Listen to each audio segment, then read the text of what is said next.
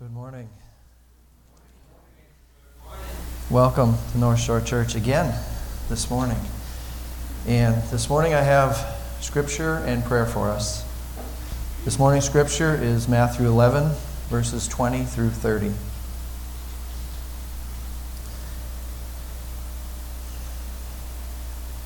Then he began to denounce the cities where most of his mighty works had been done, because they did not repent. Woe to you, Chorazin! Woe to you, Bethsaida!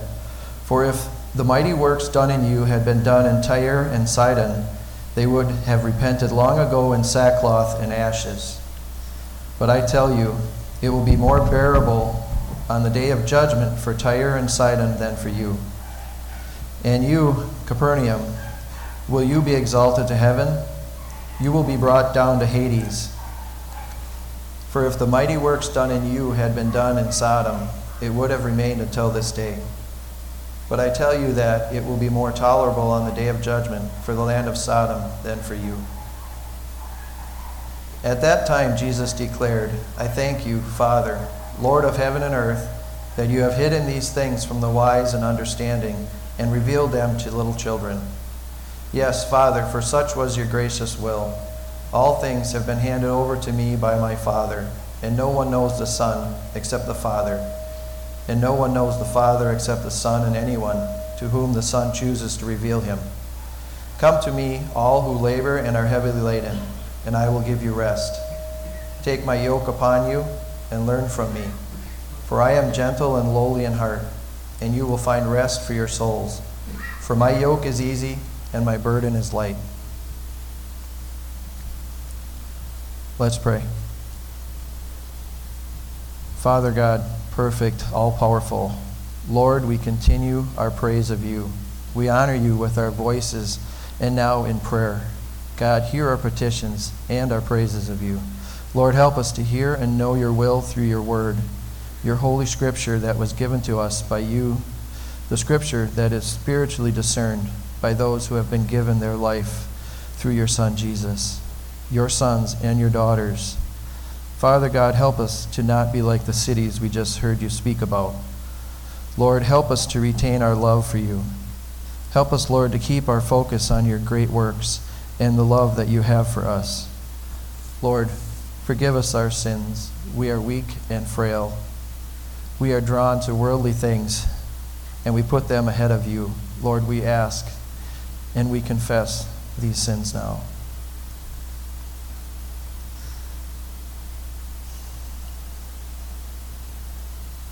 Forgive us. In Jesus' name we ask these things. Father God, we desire your will to be done. Help us to see it and to do it. Lord, we pray for revival here in our city. Start with us, we ask. Lord, teach us to pray. We have an upcoming prayer weekend coming to North Shore when we can learn about this, but help us even today. Help us to pray well in your name. Lord, you have promised that prayer can move mountains and it can change hearts. Help us to be the faithful that you will use for this purpose. We pray now for the needs of this church. We pray for Maggie Cherubini's husband, Nick, for recovery from a surgery and for other serious health issues that he has. And also, we pray for Nellie Paris's husband, Joe, battling a foot infection. And we pray for Barb Smith, who has serious back pain, and we pray that the treatments that she has taken will work quickly.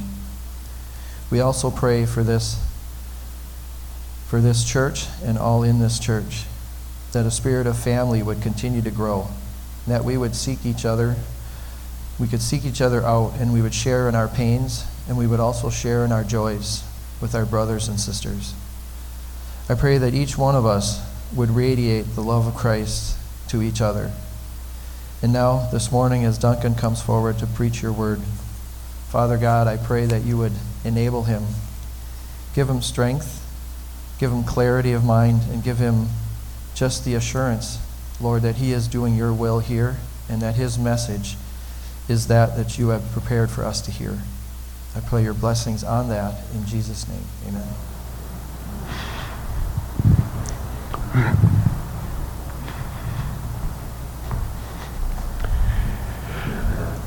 Before we begin a new series of messages in a couple of weeks, we want to look a little bit today at one of the most treasured sayings of Jesus at the end of chapter 11.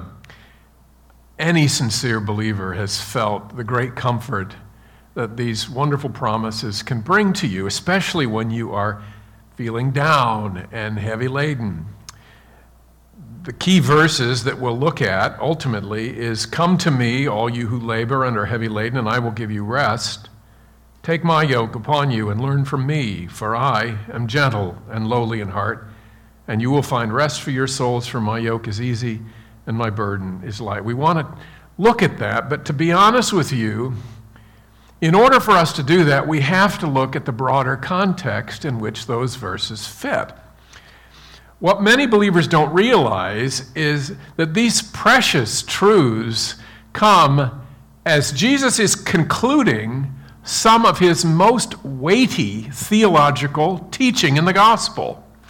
These very much loved verses come at the end of Matthew 11, and Jesus uses them as a very practical application to what he said, revealing the tension between, on the one hand, responsibility of humanity for their sins, and on the other, God's overriding sovereign control over humanity's sins.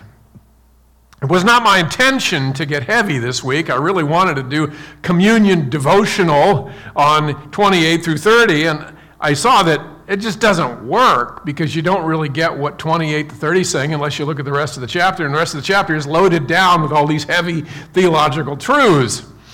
Jesus is teaching in the second half of chapter 11 that Andy read. All of that is to be seen as a unit. In the first four verses of what Andy read, Jesus assumes his role as judge here we know that because he passes sentence on a particular group of Jews. He does this by literally cursing three cities in which he'd spent a whole lot of time and done a whole lot of ministry. Jesus, as many of you know, spent most of his three years of ministry, especially in the Gospel of Matthew, in Galilee. He's called a Galilean. Jesus and many of his disciples hailed from Galilee, which is that region around the Sea of Galilee. After being rejected in his hometown of Nazareth in Galilee, early on in his ministry, Jesus adopted Capernaum on the Sea of Galilee, about 20 miles away from Nazareth, as his home and as his basis for ministry. In Matthew chapter 9, Matthew's talking about Capernaum, and he says, And getting into a boat, he crossed over and came to his own city. So Capernaum is his own city, Jesus' own city. It was a place where Jesus knew the people very well. He'd spent a ton of time there. Only a few miles from Capernaum on the Sea of Galilee are two other cities, Chorazin and Bethsaida. So in these three cities, as Matthew tells us in chapter 11, verse 20, Jesus did many mighty works.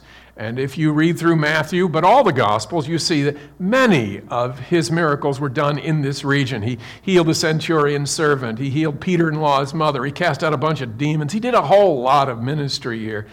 No other cities in Israel had the kind of exposure to Jesus and familiarity with Jesus that these cities had in and around the Sea of Galilee. And yet, we need to read again these burning words of judgment he has for these three cities. Verse 20 Then he began to denounce the cities where most of his mighty works had been done because they did not repent. Woe to you, Chorazin! Woe to you, Bethsaida! For if the mighty works done in you had been done in Tyre and Sidon, they would have repented long ago in sackcloth and ashes. But I tell you, it will be more bearable on the day of judgment for Tyre and Sidon than for you. And you, Capernaum, will you be exalted to heaven? You will be brought down to Hades. For if the mighty works done in you had been done in Sodom, it would have remained until this day. But I tell you that it will be more tolerable on the day of judgment for the land of Sodom than for you. Jesus leaves no doubt whatsoever that the responses that should have come in response to his own teaching in these cities, his many mighty works, is that they should have repented of their sin. Now, he's primarily speaking of their unbelief in him. That was the primary sin of all the cities that Jesus visited. They didn't accept him as the Messiah, but it clearly included more than that. We must never forget that the goal of Jesus' entire teaching ministry was that his hearers would repent. Immediately after his temptation in the wilderness by Satan, at the very beginning of his ministry, Matthew introduces the ministry of Jesus in chapter 4, verse 17. From that time, Jesus began to preach, saying, Repent, for the kingdom of heaven is at hand. And that is the exact same message that Matthew tells us that John the Baptist preached in chapter 3, verse 2. Repent for the kingdom of heaven is at hand. So, like Elijah and Elisha that came before him, Jesus did his miracles, in part anyway, to validate to the people that he did indeed carry the divine authority to be able to call them to repent of their sins. His mighty works were given by God in part to reveal that his call to repent of their sins was coming from God it wasn't his own independent notion. But based on Jesus' condemnation of these cities, their response to his mighty works was basically, Ho we'll take your miracles. We're not interested in repenting. You're not our Messiah. In one of the more dramatic statements of Jesus in the Gospels, and of course his ministry is filled with dramatic statements, he calls the curse of God down on these cities for not repenting. That's what he means when he says, Woe to you. That's an Old Testament curse formula used by the prophets. Jesus is the great prophet who fulfills all the ministry of the other prophets. And so he does this as well. Later, he curses the Pharisees in the same way. So it's interesting, he saves his curses for the Jews. Jesus is saying that God had weighed the response of these cities to his ministry and had found them worthy of eternal condemnation. That's what this is. This is not the loving discipline of God on his wayward children. No, Jesus is calling down the wrath of God on these cities. This is an absolutely withering divine sentence issued by Judge Jesus here. But his words are not only damning, literally, they also humiliate and shame these cities. That's because Jesus, in his condemnation of these cities, also unfavorably compares them with three Gentile cities that were synonymous with God rejecting, wrath inducing, child sacrificing paganism. These are some of the most blistering words of judgment in the New Testament.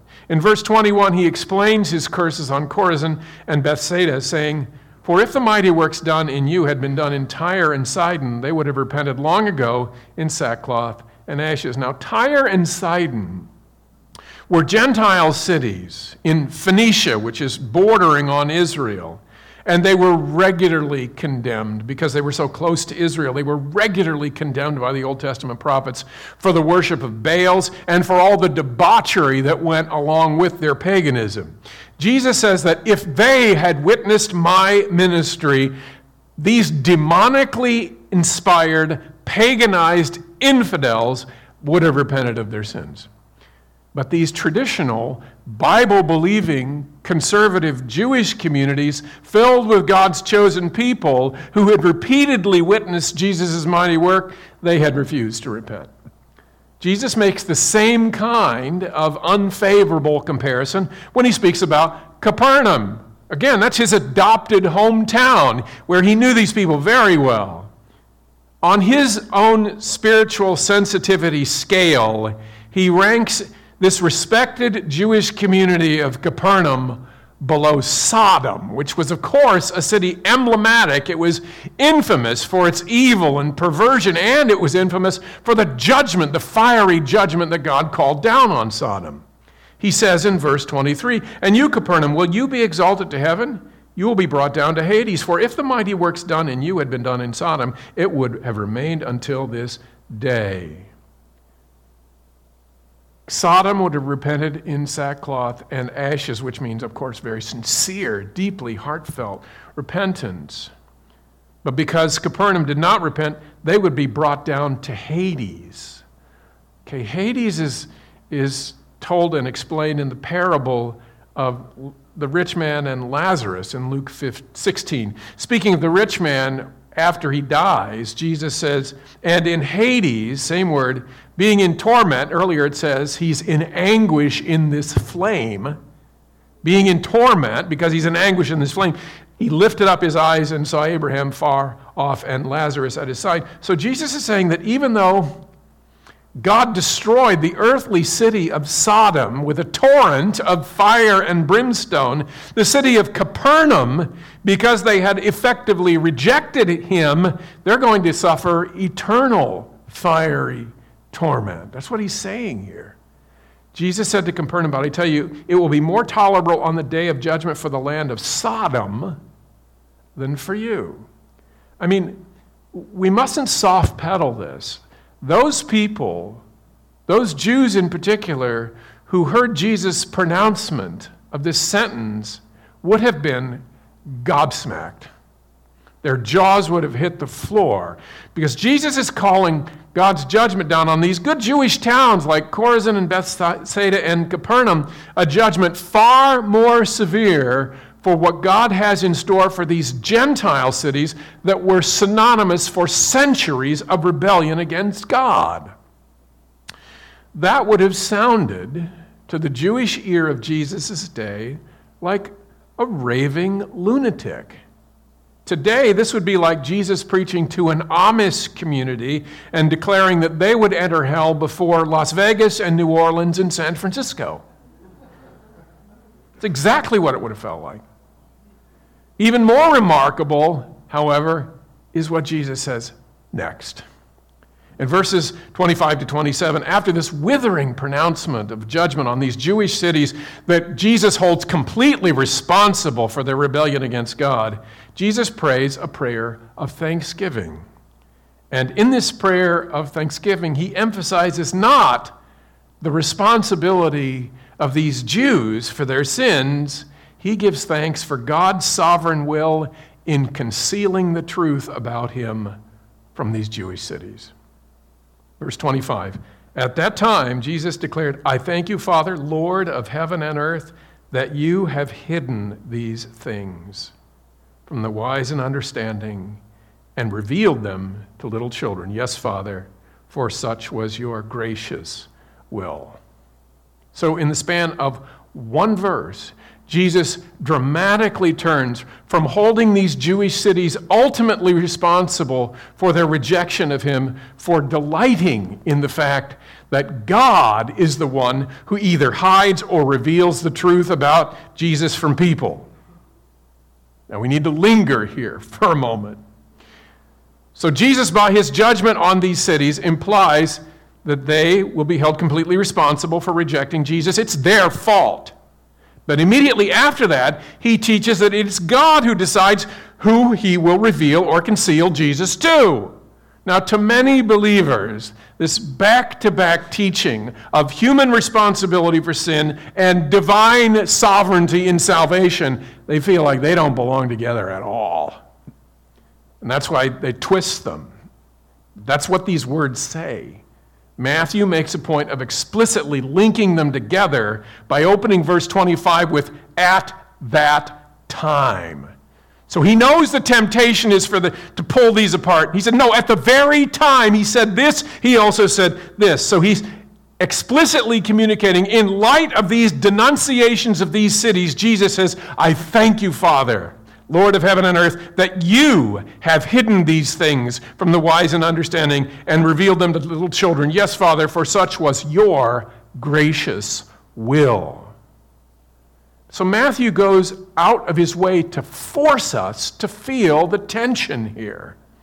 If Jesus is going to thank God for something after this sweeping denunciation, we would expect him to say something more like, Thank you, Father, that you have given me the authority to curse these cities because their great sin has earned your just condemnation. Human responsibility That would have been a true statement. They'd earned the condemnation of God, but that's not where Jesus goes at all. No, Jesus is delighted. He's thanking God over the fact that as the Lord of heaven and earth, the Father used his sovereign power to either hide Jesus' true identity as Messiah, as is implied he did to these cities, or reveal it.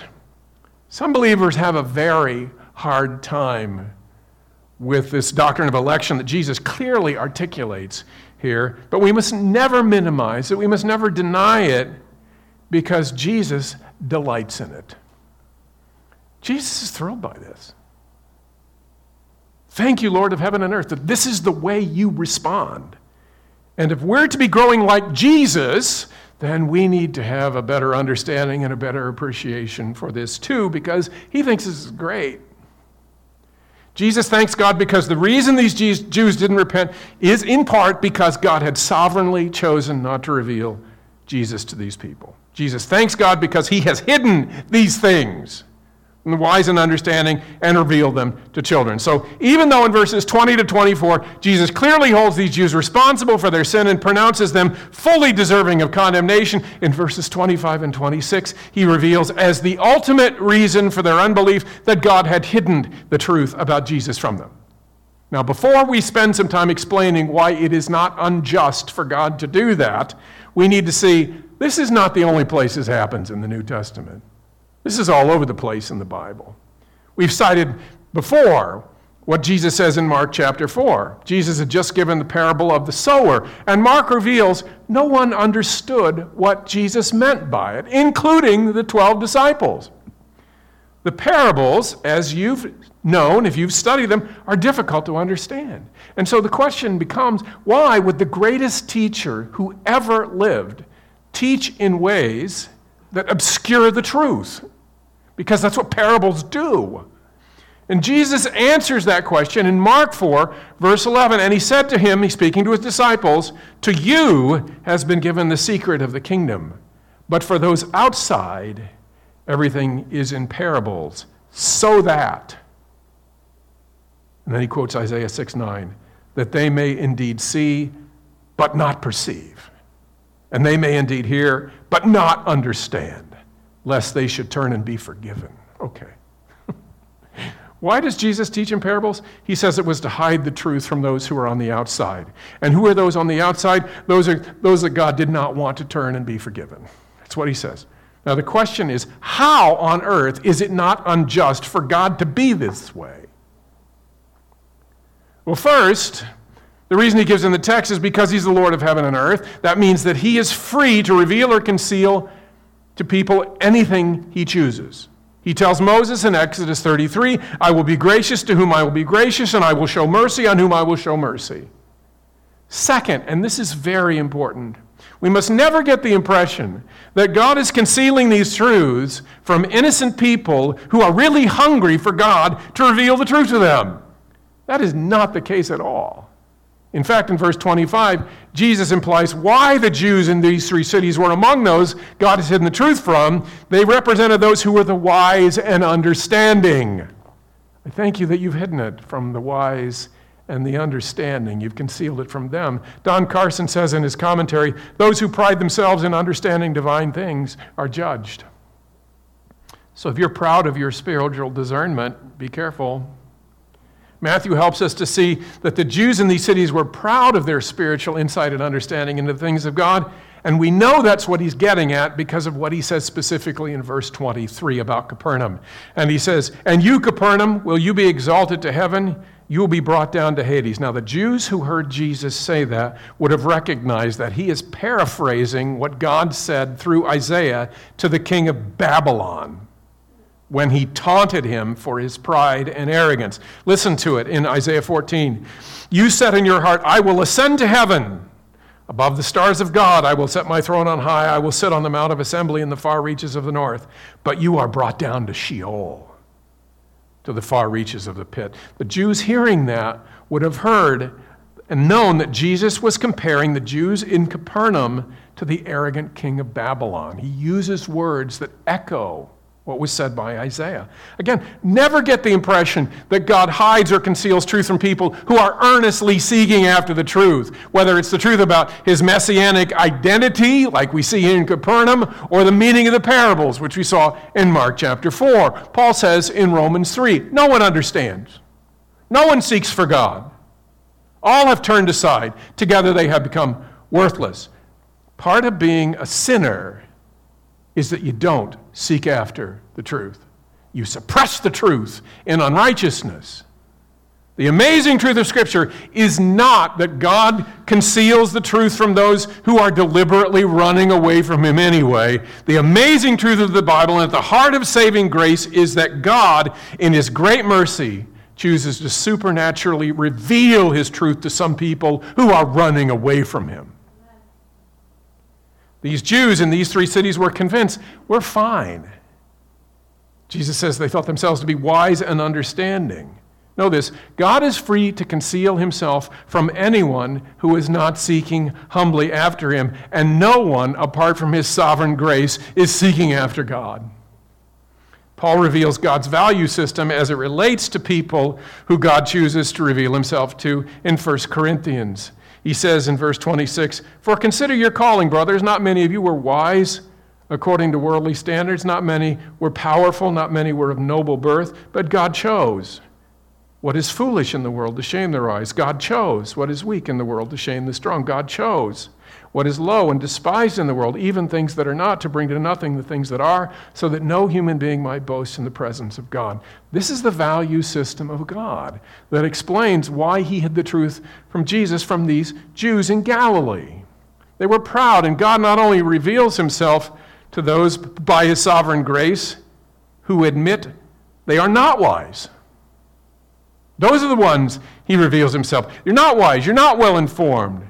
You understand, in fact, that you're weak and that you're low and that you're foolish and you're despised by the world. That's who God opens up to. In verse 27, Jesus says, He is the agent by which God reveals the Father.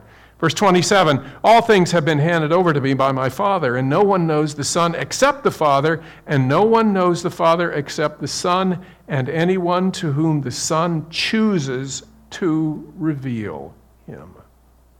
That's pretty clear. That's his point. Jesus is the one who ultimately determines who will receive a revelation of the Father.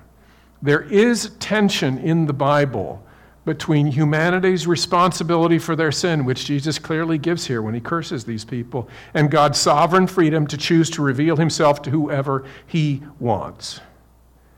Someone asked Spurgeon, the great Baptist preacher, how do you reconcile the tension between human responsibility and divine sovereignty. And Spurgeon said, I don't reconcile friends.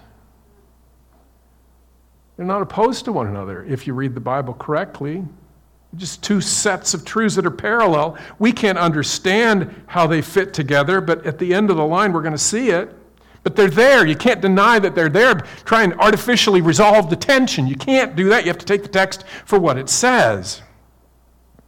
And we know this because it's all over the Bible, this tension. We see it in what Jesus says about Judas.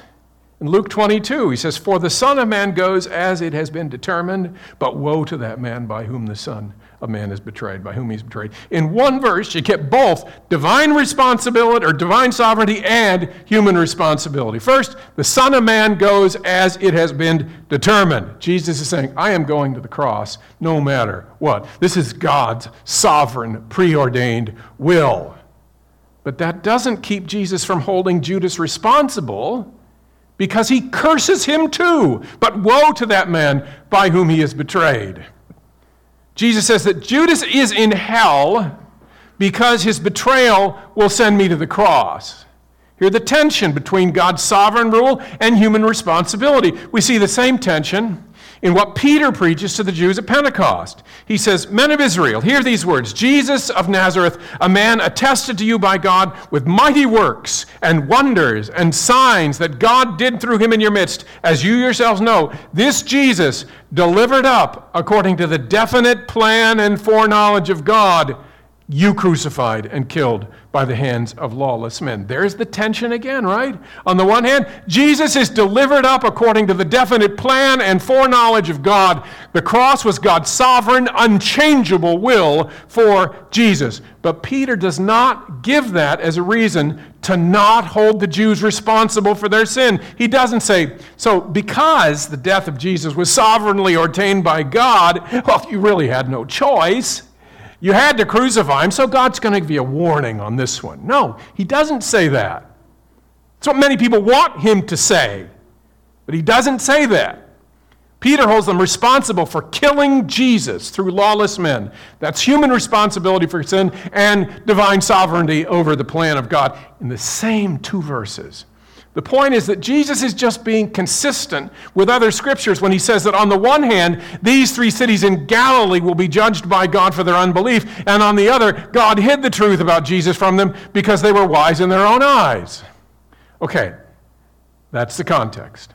Now let's look at 28. Come to me, all who labor and are heavy laden, and I will give you rest. Take my yoke upon you and learn from me, for I am gentle and lowly in heart and you will find rest for your souls. For my yoke is easy, and my burden is light. Three, three truths.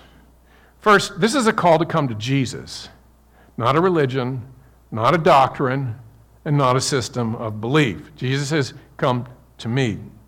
This is personal. This is a personal coming to the person of Jesus. This is about Him. It's His rest, it's His yoke, it's His light burden.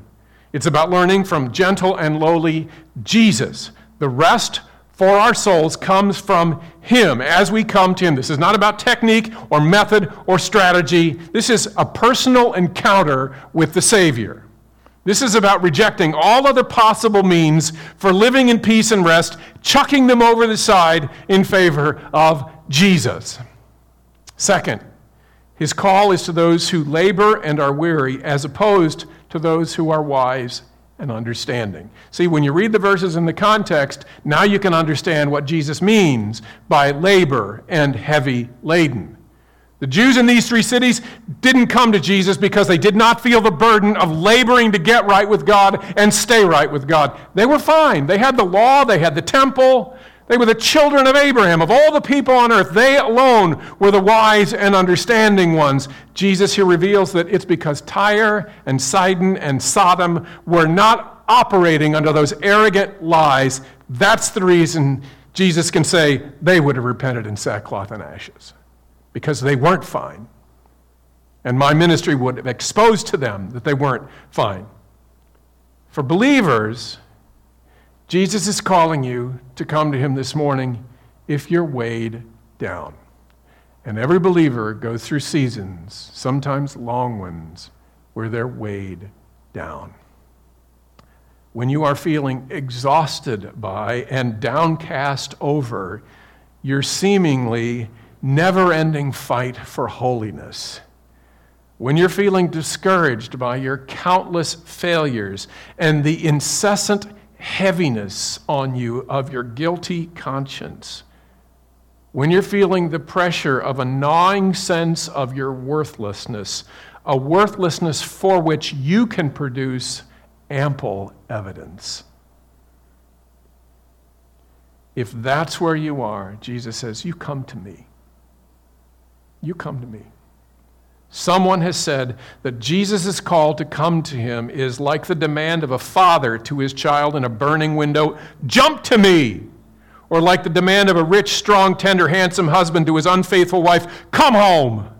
Or like the demand of a rescue squad that finds you on the point of death, dehydrating after days in the desert drink this! This is what Jesus expected from those who so clearly witnessed his ministry, but instead, they had no sense of grief. They didn't know they were in a burning building. In light of that, our third truth is coming to Jesus alone brings an easy yoke and light burden. The yoke in Jesus' day, and, and Stacy had a wonderful picture up here before, is a wooden bar that fits over the yoke of an oxen. It could be for one or two. Uh, some beast of burden if it's not an oxen. And the yoke enabled the animal to be attached to a trailer, or cart, or plow and it transfers the burden of pulling whatever it is it's pulling from the man to the animal. So it's a transfer of the burden.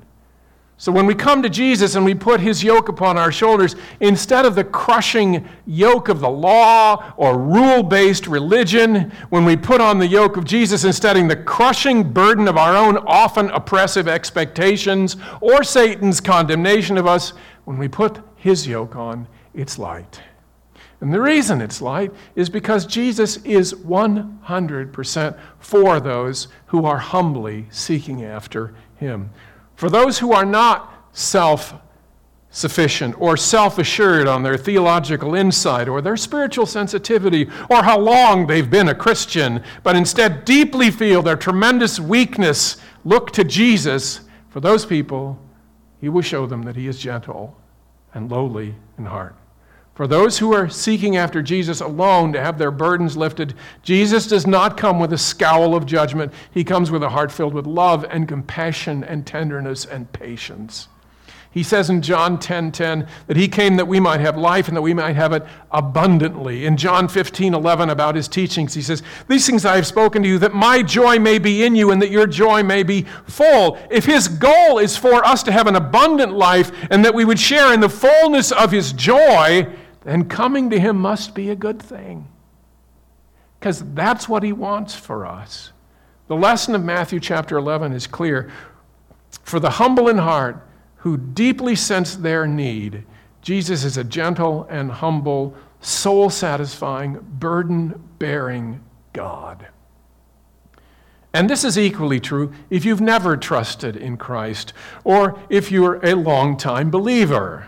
If you've never trusted in Christ, you know you're ready to do that and receive salvation only if you feel the great weight of your sins and your failures before a holy God. Jesus never saves someone who comes to him for a ticket out of hell. He never saves anybody for fire insurance. But if you're grieving over your sins, look to Jesus, and in his great mercy, he will save you you come to Jesus for any other reason, you will not be saved because that's why he came to seek and save sinners, people who are broken by their sin and their need for God's forgiveness.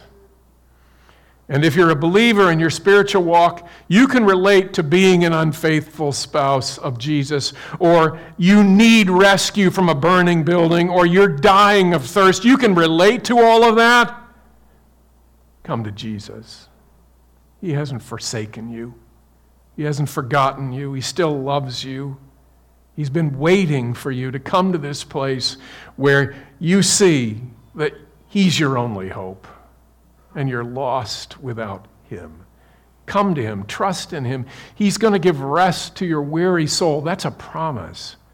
But if, as a professed believer, you're trusting in your Bible knowledge or how many ministries you do in the church or how many years you've been a Christian, don't expect your intimacy to Him to return if you ever had it in the first place. He's going to continue to let you drift until you give up on your resources, your plan, your strategy, and instead come to Him hat in hand.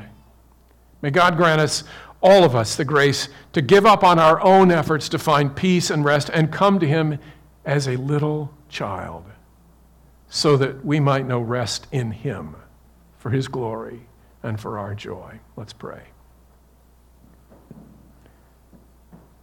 Our Father, these are some hard truths.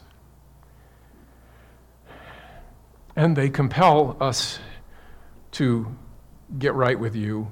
And getting right with you is being real about our own sin and our own lukewarmness and our waywardness and the fact that we treat you some more like a pal than we do the Lord of heaven and earth.